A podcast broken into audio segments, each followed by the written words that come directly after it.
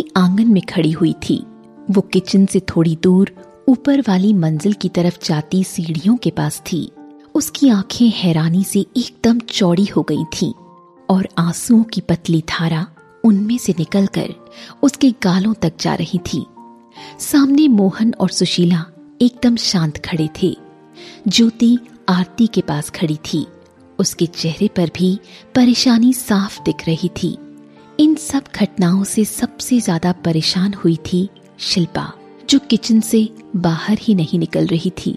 आरती ने धीमी आवाज़ में सुशीला से पूछा, मैं वाकई मांगलिक हूँ?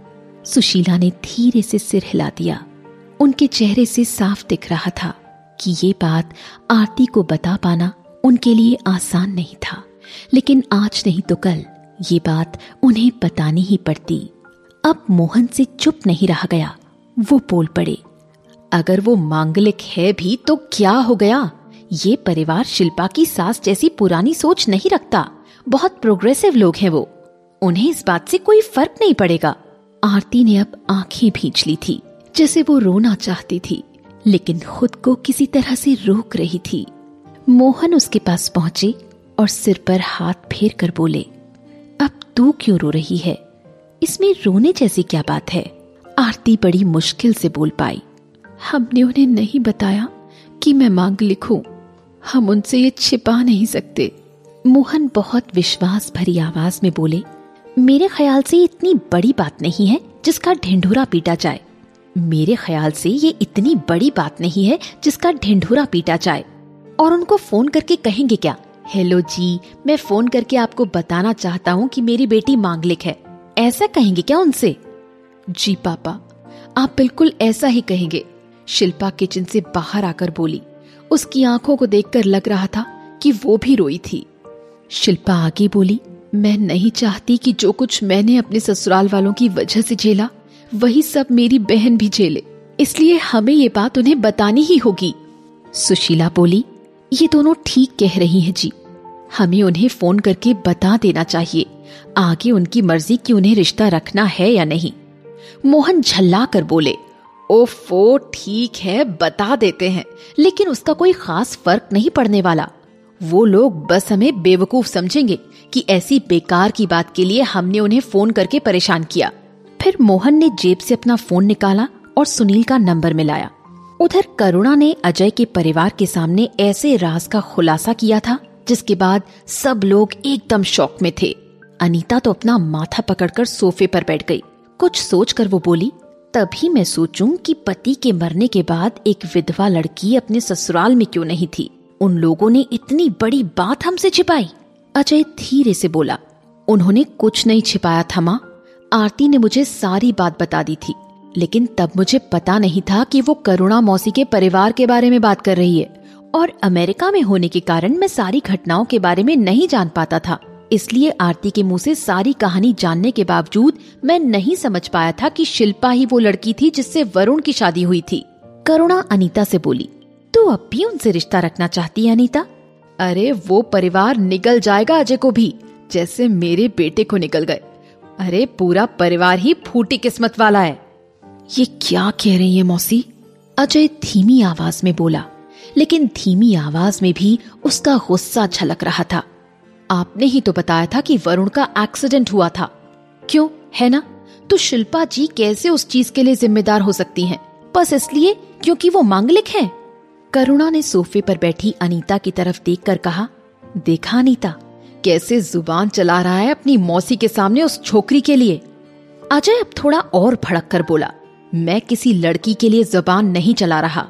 आप बस मुझे ये समझा दीजिए कि कैसे केवल एक इंसान के मांगलिक होने से इतनी सारी प्रॉब्लम्स हो सकती हैं। करुणा ने जवाब दिया, अगर कोई प्रॉब्लम नहीं थी तो हमें शुरू से बताया क्यों नहीं गया कि लड़की मांगलिक है? उन्होंने नहीं बताया और कीमत मेरे बेटे को चुकानी पड़ी। अजय को अब चिढ़न हो रही थी। उसकी आवाज़ थोड़ी सी और ऊँची हो गई। अरे, क्योंकि उन्हें पहले से पता नहीं रहा होगा कि शिल्पा जी मांगलिक हैं, और अगर पता होता भी तो क्या फ़र्क पड़ जाता? दुनिया में न जाने कितने मांगलिक लोग होंगे। तो क्या उनमें से कोई शादी ही नहीं करता? ये सब बेकार की बातें हैं। फिर कुछ बोलने के लिए करुणा का मुँह खुला। लेकिन तभी अनीता चिल्लाकर बोली, बस करो तुम दोनों। ये बहस यहीं खत्म करो। अजय और करुणा दोनों ही एकदम शांत हो गए। अब अनीता करुणा की तरफ़ मुड़कर बोली, उनकी एक बेटी मांगलिक थी। तो ये ज़रूरी तो नहीं ना कि बाकी दोनों भी मांगलिक ही हों? अब ये मैं कैसे कह सकती हूँ? करुणा कंधे उचकाकर बोली, लेकिन सुशीला मुझे एक दो दिन पहले काली माता के मंदिर में मिली थी। पंडित जी को जन्म पत्रियाँ दिखवा रही थी। वो ज़रूर यही पता करने आई थी कि उसकी दोनों लड़कियाँ मांगलिक हैं या नहीं। लेकिन अगर आरती मांगलिक होती तो वो लोग हमसे क्यों छिपाते? अनीता ने भौहे थोड़ा ऊपर करके कहा, ओफो, आप लोगों ने ये क्या मांगलिक मांगलिक लगा रखा है? अजय ने चिढ़कर कहा, विश्वास नहीं होता कि ट्वेंटी फ़र्स्ट सेंचुरी में मुझे इस तरह की बातें सुननी पड़ रही हैं। इस बात पर करुणा बोली, बेटा, अमेरिका जाकर तुम मॉडर्न हो सकते हो, लेकिन हम तो पुरानी मान्यताओं के हिसाब से ही चलते हैं। शिल्पा मांगलिक थी और उससे शादी करने के बाद ही वरुण के साथ वो हादसा हुआ जिसमें मैंने उसे हमेशा के लिए खो दिया।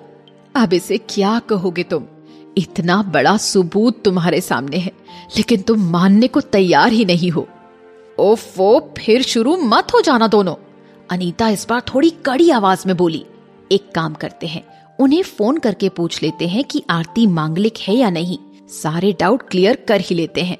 अजय अपनी माँ के ऐसे बोलने पर काफ़ी हैरान हो गया था।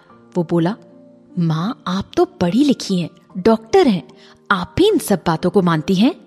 मैं नहीं मानती थी अजय। लेकिन तुमने सुना ना कि वरुण के साथ क्या हुआ? मैं ये रिस्क नहीं ले सकती। तुम हमारी इकलौती संतान हो। तुम्हें खोने के डर से मैं दुनिया की अजीब से अजीब बात पर भी आँखें बंद करके विश्वास कर सकती हूँ। लेकिन मुझे नहीं लगता कि एक बहन के मांगलिक होने की वजह से बाकी दो बहनें भी मांगलिक होंगी। पहले हमें उन्हें फ़ोन करके साफ़ साफ़ पूछ लेना चाहिए। ज़रूरत पड़ी तो जन्म पत्रियाँ भी मंगवा लेंगे। अचानक उनकी बातचीत रुक गई। क्योंकि अचानक से सुनील का फ़ोन बजने लगा था। सुनील ने फ़ोन निकाल कर देखा तो स्क्रीन पर मोहन जी लिख कर आ रहा था। वो अनीता की तरफ़ देखकर बोले मोहन जी का फ़ोन है, क्या करना है? लाइए, मुझे दीजिए, मैं बात कर लूँगी। अनीता बोली। वो फ़ोन उठाकर बड़ी अच्छी तरह बोली, नमस्ते मोहन जी कैसे हैं आप? सुनील के फ़ोन पर अनीता की आवाज़ सुनकर मोहन थोड़ा चौंक गए थे, लेकिन वो एकदम नॉर्मली बोले अरे नमस्ते अनीता जी वो दरअसल मैंने इसलिए फ़ोन किया था क्योंकि मुझे आपसे कुछ ज़रूरी बात करनी थी। ये हमारी बेटी की कुंडली के बारे में है। इतना सुनते ही अनीता की धड़कनें बढ़ गईं, लेकिन उन्होंने नॉर्मल आवाज़ में पूछा हाँ बताइए क्या बताना है? जी दरअसल आप तो जानती ही हैं कि जब शादी ब्याह की बात आती है तो जनपत्री दिखवानी पड़ती है। तो हमने भी सोचा था कि अपनी बेटियों की कुंडली किसी को दिखवा दें। पास वाले मंदिर के पंडित जी अच्छी ज्योतिष विद्या जानते हैं। उन्हें हम कुंडली दिखाने गए थे। बाकी सब चीज़ें तो ठीक हैं, लेकिन उन्होंने बताया कि आरती मांगलिक है। जी, मैं तो इन सब बातों पर यकीन नहीं करता, और आप लोग भी नहीं ही करते होंगे। लेकिन फिर भी मैंने सोचा कि आपको बता दूँ। हेलो? हेलो? अनीता जी, आप लाइन पर हैं क्या? हेलो? अरे, क्या हुआ माँ? अजय बोला। आरती भी मांगलिक है अजय। अनीता भी सिस्कारी भरते हुए बोली, करुणा गुस्से में बोल पड़ी। मुझे तो पहले ही पता था, इनका पूरा खानदान ही पनौती है। सुनील को भी कुछ समझ में नहीं आ रहा था। सुनील को भी कुछ समझ में नहीं आ रहा था कि वो क्या बोले। उधर फ़ोन काटे जाने से मोहन थोड़े परेशान दिख रहे थे। उन्हें इस तरह के रिएक्शन की उम्मीद नहीं थी। सुशीला बोली, क्या हुआ जी? क्या बोला उन्होंने? कुछ बोला ही तो नहीं, बस फ़ोन काट दिया। मोहन के इतना कहने पर बाकी के सब लोग भी परेशान हो गए। न जाने मोहन के दिमाग में क्या आया कि वो फिर से फ़ोन मिलाते हुए बोले, एक मिनट, मैं उन्हें वापस फ़ोन करूँगा। आखिर वो लोग ऐसा क्यों कर रहे हैं? आरती आगे बढ़कर बोली, रुकिए पापा, अभी दोबारा फ़ोन मत कीजिए। मैं थोड़ी देर बाद अजय को फ़ोन कर लूँगी, पर प्लीज़ अभी रहने दीजिए। मोहन ने हल्के से सिर हिला दिया। उन्हें भी समझ में आ गया कि एकदम से वापस फ़ोन मिलाना भी सही नहीं था। दो तीन घंटे बीत गए। आरती अपने कमरे में थी। आसपास और कोई भी नहीं था। उसने अजय को फ़ोन मिलाया। कुछ देर फ़ोन की घंटी बजने के बाद अजय की आवाज़ सुनाई दी। मैं तुम्हें फ़ोन करने ही वाला था, आरती। मुझे भी तुमसे बात करनी थी। घर का माहौल फ़िलहाल ठीक नहीं है, आरती। माँ को मैं समझाने की कोशिश कर रहा हूँ। लेकिन वो तो कुछ सुनने को तैयार ही नहीं है। क्या तुम इन सब चीज़ों को मानते हो? बिल्कुल नहीं। मेरे ख्याल से ये सब बकवास है, लेकिन तुम जितना समझ रही हो, बात उससे कहीं ज़्यादा बड़ी है। तो फिर मुझे समझाओ कि आखिर बात क्या है। अब आरती को अजय की आवाज़ में एक हिचकिचाहट साफ़ महसूस हो रही थी। वो बोला, आरती, दरअसल बात यह है कि मेरे माँ की एक बचपन की दोस्त है, जिन्हें मैं मौसी कहता हूँ। उनके फैमिली मेंबर्स को हम लोग पहले से जानते थे। लेकिन फिर मैं अमेरिका चला गया और मम्मी पापा जॉब के सिलसिले में काफ़ी समय शहर से बाहर रहे, जिसकी वजह से हम उनसे ज़्यादा कांटेक्ट में नहीं रह पाए। आज वो हमारे घर आई थी। जानना चाहोगी कि उनका नाम क्या है? आरती की दिल की धड़कनें बढ़ गईं। उसने धीरे से पूछा, क्या? उनका नाम करुणा है। ये सुनकर आरती के हाथ से फ़ोन गिरते गिरते बचा। वो बोली, मगर अजय, वो तो मैं जानता हूँ, वो शिल्पा जी की सास है। अजय आरती की बात बीच में काटकर बोला। अचानक आरती को समझ आ गया कि क्या हुआ होगा। वो बोली, ओह तो मैं अब समझी। उन्होंने ही अनीता आंटी को मैनिपुलेट किया है। उन्होंने शिल्पा दीदी के बारे में पहले से ही बता दिया होगा। तभी मैं सोचूं कि बिना कुछ बात किए उन्होंने पापा का फ़ोन एकदम से क्यों काट दिया? अजय गहरी सांस लेकर बोला, देखो आरती, मैं जानता हूँ कि फ़िलहाल करुणा मौसी की वजह से माहौल खराब हो गया है, लेकिन मेरा विश्वास करो, मैं सब ठीक कर दूँगा, आरती भी बुझे मन से बोली।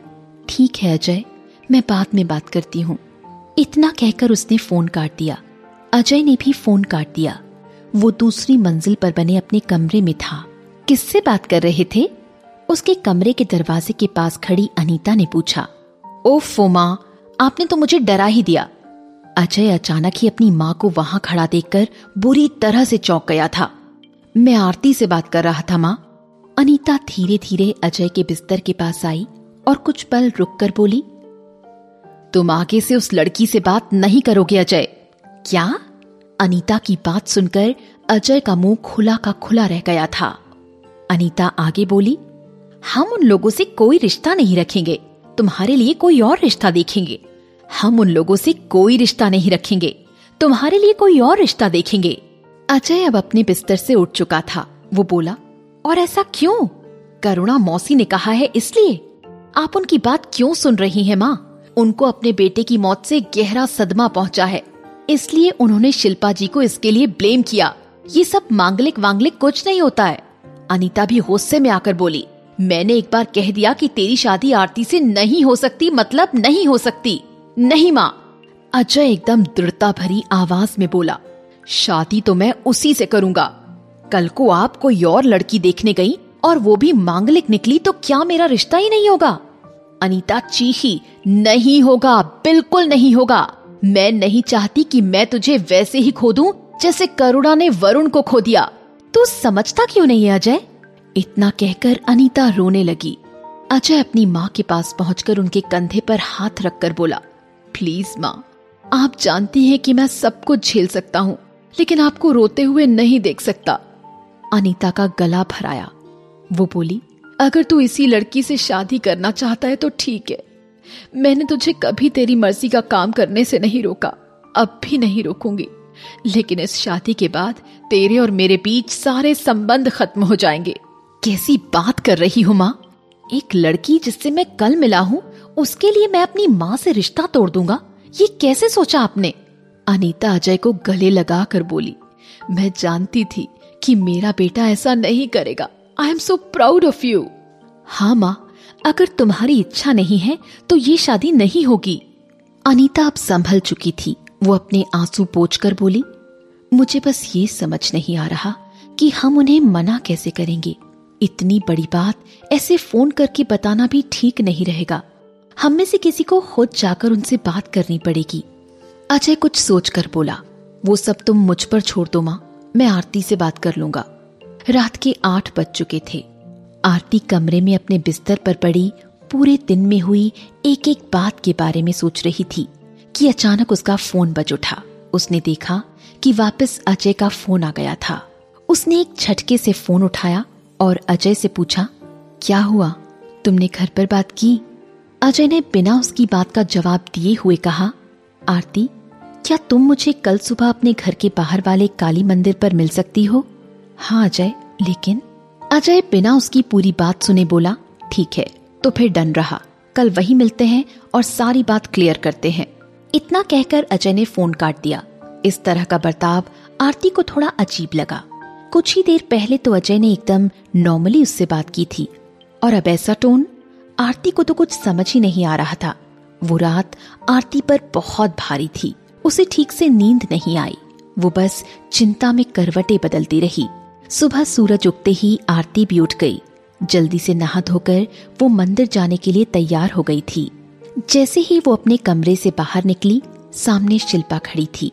इतनी सुबह आरती को तैयार देखकर वो भी काफ़ी सरप्राइज़ हो गई। उसने पूछा, अरे, तुम कहाँ जा रही हो? मंदिर जा रही हूँ, दीदी। कमाल है। मंदिर जाने के लिए उठी है तू सुबह सुबह ये बात थोड़ी अजीब है। आरती थोड़ी दुखी आवाज़ में बोली, इतने दिन से जो हो रहा है वो भी तो अजीब ही है। मुझे तो कुछ समझ ही नहीं आ रहा। शिल्पा उसके पास जाकर बोली, तू इतना टेंशन क्यों ले रही है? जो होगा देखा जाएगा। अच्छा अब जा। वरना बाद में भीड़ हो जाएगी। आरती घर से तेज कदमों से बाहर निकल चुकी थी। कुछ ही मिनटों में वो मंदिर के पास पहुँच चुकी थी। उसे अजय को ज़्यादा तलाश करने की ज़रूरत नहीं पड़ी। वो मंदिर की सीढ़ियों पर ही टहलता हुआ आरती का इंतज़ार कर रहा था। उसके हाथ में वही किताब थी जो आरती ने उसे दी थी। आरती अजय को देखकर मुस्कुराई, लेकिन अजय ने ऐसी कोई खास खुशी ज़ाहिर नहीं की। वो तेज़ी से सीढ़ियाँ चढ़कर अजय तक पहुँची। और बोली कहो अजय यहाँ मुझे क्यों बुलाया? है अजय आरती की तेज साँसें महसूस कर रहा था। उसे लग रहा था कि वो सब कुछ बेहद आसानी के साथ बोल देगा। लेकिन अब उसे अपने शब्द गले में फंसते से महसूस हो रहे थे। फिर भी उसने हिम्मत करके बात की शुरुआत की। देखो आरती मैं यहाँ ये कहने आया था कि आ, ये रिश्ता नहीं हो सकता। क्या? आरती को तगड़ा झटका सा लगा। लेकिन तुम तो कह रहे थे कि तुम घर वालों को मना लोगे? मुझे भी ऐसा ही लगा था, अजय ने धीमी आवाज़ में कहा। लेकिन वो इस बात पर अड़े हुए हैं कि तुम मांग लिखो। मैं तुमसे पहले भी कह चुका हूँ कि मैं इन सब बातों में नहीं मानता। मेरे माँ बाप भी नहीं मानते थे, लेकिन करुणा मौसी के साथ जो हुआ उससे वो डरे हुए हैं। ओह तो करुणा मौसी की वजह से रिश्ता टूट रहा है। अब आरती की आवाज़ में थोड़ा गुस्सा छलक रहा था। अजय को समझ नहीं आ रहा था कि वो क्या बोले। उसने कहा, देखो आरती कभी कभी जब बात बच्चों की जान पर आ जाती है तो पेरेंट्स कोई भी रिस्क नहीं लेना चाहते। मैं जानता हूँ कि मांगलिक वाली बात नॉनसेंस है। मैंने तुमको पहले भी बताया कि मैं इन सब चीज़ों में नहीं मानता। लेकिन जब से माँ को इस बारे में पता चला है, वो डर गई है कि कि कहीं तुम्हारा एक्सीडेंट भी ना हो जाए। जैसे वरुण जीजू का हुआ था। आरती ने दांत पीसते हुए कहा, उसकी आवाज़ में साफ़ तौर पर गुस्सा देखा जा सकता था। अजय फिर भी शांति से बात करता हुआ बोला, तुम्हारा मुझ पर गुस्सा जायज़ है, आरती। मैं जानता हूँ कि मैं तुम्हारे साथ गलत कर रहा हूँ, लेकिन प्लीज़ समझने की कोशिश करो। हम कल ही मिले हैं। एक नए रिश्ते के लिए मैं अपनी माँ को दुखी नहीं कर सकता। तो तुम ये बताने के लिए यहाँ तक आ गए? ये बात तो फ़ोन पर भी हो सकती थी ना। हो तो सकती थी, लेकिन फ़ोन पर इतनी बड़ी बात कहना मुझे ठीक नहीं लगा। इसलिए पर्सनली आकर बता दिया, मैं अपने पूरे परिवार की तरफ़ से तुमसे माफ़ी माँगता हूँ, पर यह शादी नहीं हो सकती। आरती कुछ नहीं बोली। उसे डर था कि कहीं वो गुस्से में अजय को कुछ ज़्यादा बुरा भला ना बोल दे। अजय वो किताब उसकी ओर बढ़ाते हुए बोला, तुम्हारी किताब, ये मैं तुम्हें लौटाने आया हूँ। आरती उसे देखकर मुस्कुराई और बोली, इसे तुम ही रख लो, चिंता मत करो। मांगलिक लोगों की किताबें किसी को काटती नहीं है। Wish you a very happy future mister Ajay Pandey इसके बाद आरती वापस चल दी अजय उसे रोकना चाहता था, लेकिन रोक नहीं पाया। बस आरती की किताब को घूरता रहा, जो अभी भी उसके हाथ में थी। आरती जितने तेज कदमों से मंदिर की तरफ़ गई थी, उससे कहीं ज़्यादा धीमे कदमों से घर जा रही थी। आरती ने सोचा था कि वो अजय के इनकार के लिए मेंटली प्रिपेयर्ड रहेगी। लेकिन उसके मना करने के बाद न जाने क्यों आरती को बहुत धक्का लगा था। जब तक वो घर वापस आई, सब लोग जग चुके थे। मोहन बाहर बैठकर अखबार पढ़ते हुए चाय पी रहे थे और सुशीला आँगन में लगे तुलसी के पौधे को पानी डाल रही थी। आरती जैसे ही गेट से अंदर आई, वो अपने आप पर काबू नहीं रख पाई। और वहीं घुटने पर बैठकर फफक फफक कर रोने लगी। सुशीला और मोहन समझ ही नहीं पाए कि क्या हुआ। दोनों दौड़कर आरती के पास पहुँचे। सुशीला ने आरती के चेहरे को अपने हाथों के बीच लिया और पूछा, अरे आरती, क्या हुआ बेटा? ऐसे रो क्यों रही है? आरती ने कुछ नहीं कहा, बस रोती रही।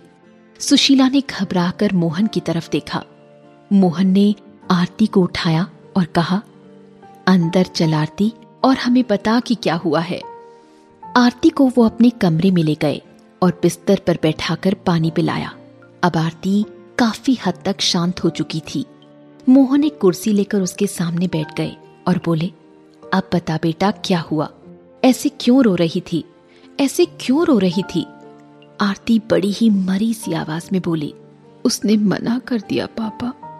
मोहन और सुशीला ने पहले थोड़ा हैरान होकर एक दूसरे की तरफ़ देखा और फिर वापस आरती की तरफ़ देखकर पूछा किसने? किसने क्या मना कर दिया? अजय ने अजय ने शादी करने से मना कर दिया पापा। ये सुनकर मोहन और सुशीला के चेहरे के एक्सप्रेशन ही बदल गए। मोहन के चेहरे पर गुस्सा बहुत कम ही नज़र आता था लेकिन आज उनके चेहरे के साथ साथ उनकी आवाज़ में भी गुस्सा था। ऐसे कैसे मना कर दिया? मज़ाक समझ रखा है क्या? और तूने बताया क्यों नहीं कि तू मंदिर अजय से बात करने जा रही है? हम में से भी कोई चलकर उसे समझा सकता था ना? मैं अभी उन लोगों को फ़ोन करता हूँ। अरे, ऐसे कैसे कोई मना कर सकता है भला? आरती मोहन के हाथ को थाम कर बोली, मत कीजिए फ़ोन, पापा, कोई फ़ायदा नहीं है। मोहन एकदम जोश में आकर बोले, फ़ायदा क्यों नहीं है? अरे, इतने पढ़े लिखे लोग हैं, दोनों मियाँ बीबी डॉक्टर हैं, और ऐसी फालतू बात के लिए रिश्ता तोड़ लिया हमसे? उन्हें जवाब तो देना ही होगा। आरती अब अपनी कमज़ोर आवाज़ को थोड़ा दमदार बनाते हुए बोली, पापा, ये रिश्ता ऐसे ही नहीं टूटा। किसी ने उनके कान भरे हैं। इस बार मोहन के साथ साथ सुशीला भी चौंकी, क्या? किसने कान भरे उनके? करुणा जी ने! ये कहते समय आरती की आवाज़ में नफरत भरी हुई थी। ये सुनकर दोनों लोग और ज़्यादा हैरान हो गए। मोहन आँखें भींच कर बोले, करुणा जी का इस पूरे मामले में क्या लेना देना? मोहन की आँखों में क्यूरियोसिटी देखकर आरती बोली, करुणा जी और अनीता आंटी बचपन की दोस्त हैं। अजय उन्हें मौसी कहता है। मोहन और सुशीला को अपने कानों पर यकीन नहीं हो रहा था। अब उनके सामने हर चीज़ शीशे की तरह साफ़ थी। आरती का रिश्ता टूटने में बहुत बड़ा हाथ करुणा का भी था। सुशीला गुस्से से बोली, उस करुणा को लगता है कि अगर वो नहीं चाहेगी तो मेरी बेटी का रिश्ता किसी अच्छे घर में नहीं हो पाएगा। मैं अपनी आरती का रिश्ता ऐसे परिवार में करूँगी कि वो बस देखती रह जाएगी। अब बस भी करो माँ। आरती झल्ला कर बोली, दूसरी जगह भी यही सब नाटक होगा। मैं मांगलिक होने की वजह से रिजेक्ट कर दी जाऊँगी। सुशीला आरती के कंधे पर हाथ रखकर बोली, ऐसा मत बोल बेटा, सब लोग एक जैसे नहीं होते। तेरा रिश्ता ज़रूर किसी अच्छी जगह होगा। अजय से भी दस गुना बढ़िया लड़का मिलेगा तुझे। हो सकता है, लेकिन फ़िलहाल कुछ समय तक मैं शादी के बारे में नहीं सोचना चाहती। ये कहते समय आरती की आवाज़ में थोड़े गुस्से के साथ साथ कॉन्फिडेंस भी था। अब पहले मैं जॉब करूँगी, उसके बाद ही इन सब चीज़ों के बारे में सोचूँगी। प्लीज़ अब मुझे कोई फोर्स ना करे। ये मेरा फाइनल डिसीज़न है। इतना कहकर आरती कमरे से बाहर निकल गई। मोहन और सुशीला बस उसे जाते हुए देखते रह गए। वो जानते थे कि एक बार आरती ने अगर कुछ ठान लिया तो उस पर किसी के कुछ भी कहने का कोई असर नहीं होता।